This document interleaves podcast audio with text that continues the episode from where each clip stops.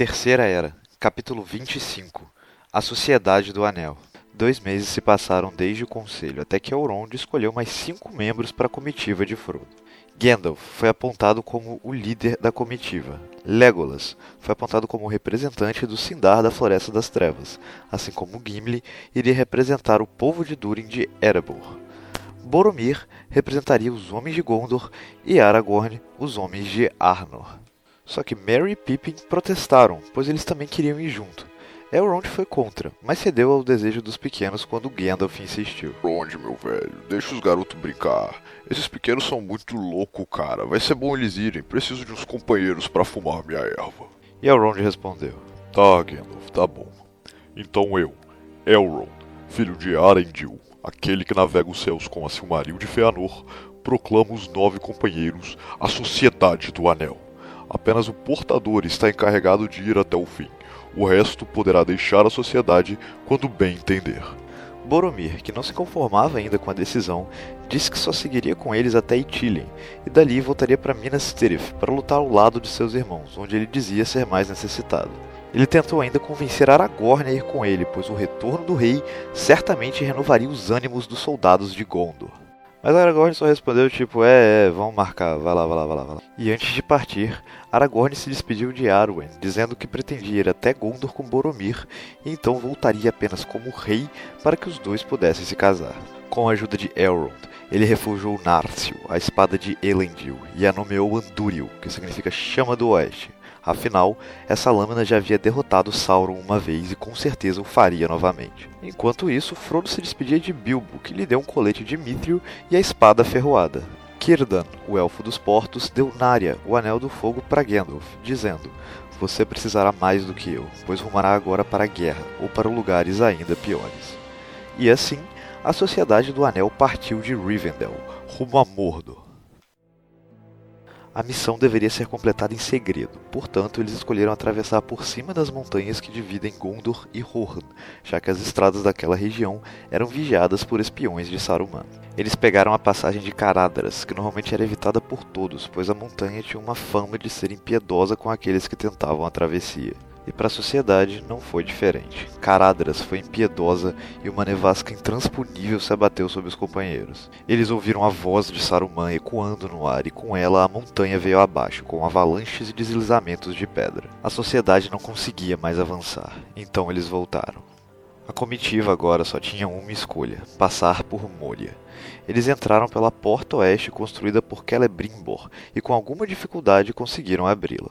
Moria estava em silêncio, e por dias eles atravessaram os salões da cidade perdida dos anões. Gollum, que se escondia naquela montanha, os encontrou e a partir desse ponto começou a seguir a sociedade secretamente. Quando já estavam próximos à saída leste, se depararam com a sala onde estava o túmulo de Balin. Assim que entraram, viram vários corpos de centenas de anões que ficaram encurralados ali. Gimli chorou a morte de seus parentes enquanto Gandalf lia o livro escrito por Ori, que relatava a última resistência dos anões. De repente, tambores começaram a retumbar nas profundezas. Aragorn foi até a porta para verificar o barulho quando uma flecha de orca atingiu a parede ao seu lado.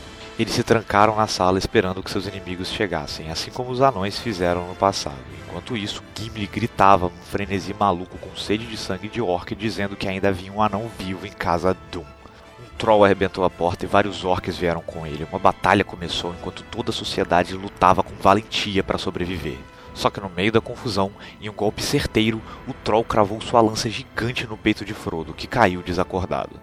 A batalha então teve continuidade e o Troll foi derrotado junto de seus orcs. Todos choraram pela morte de Frodo, mas quando Aragorn foi pegar o pequeno no colo, ele abriu os olhos repentinamente. Ninguém entendeu nada e Aragorn disse que aquela lança teria perfurado um javali. Frodo mostrou então seu colete de Mithril para o espanto de Gimli, que disse que aquele era um presente de reis. E mais uma vez, os tambores rufaram nas profundezas. Gandalf respirou fundo e, com toda a sabedoria que possuía, aconselhou: Corre, porra!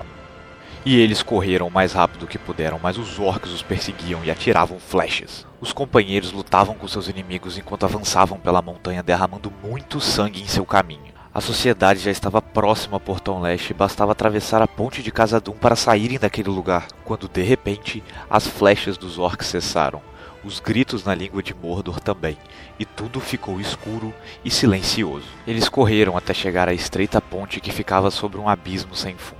Enquanto atravessavam em fila indiana, como permitia a largura da ponte, a parede atrás deles explodiu. Da cratera que se formou saíram sombras mais escuras que uma noite sem luar. Tudo ficou preto. Apenas dois olhos vermelhos podiam ser vistos se aproximando na escuridão. Era um terror do mundo antigo, uma figura mais escura do que o vazio, que parecia extinguir toda a luz do mundo.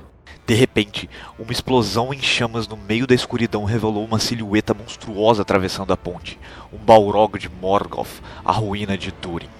Com sua espada e chicote, o Balrog os perseguiu, mas Gandalf, que estava por último, parou no meio da ponte e se virou para a besta. Eu sou o portador de Narya e controlo o fogo. Sua chama não me fará mal. Volte para a sombra, servo de Morgoth. Mas o Balrog não se intimidou e avançou na direção do mago.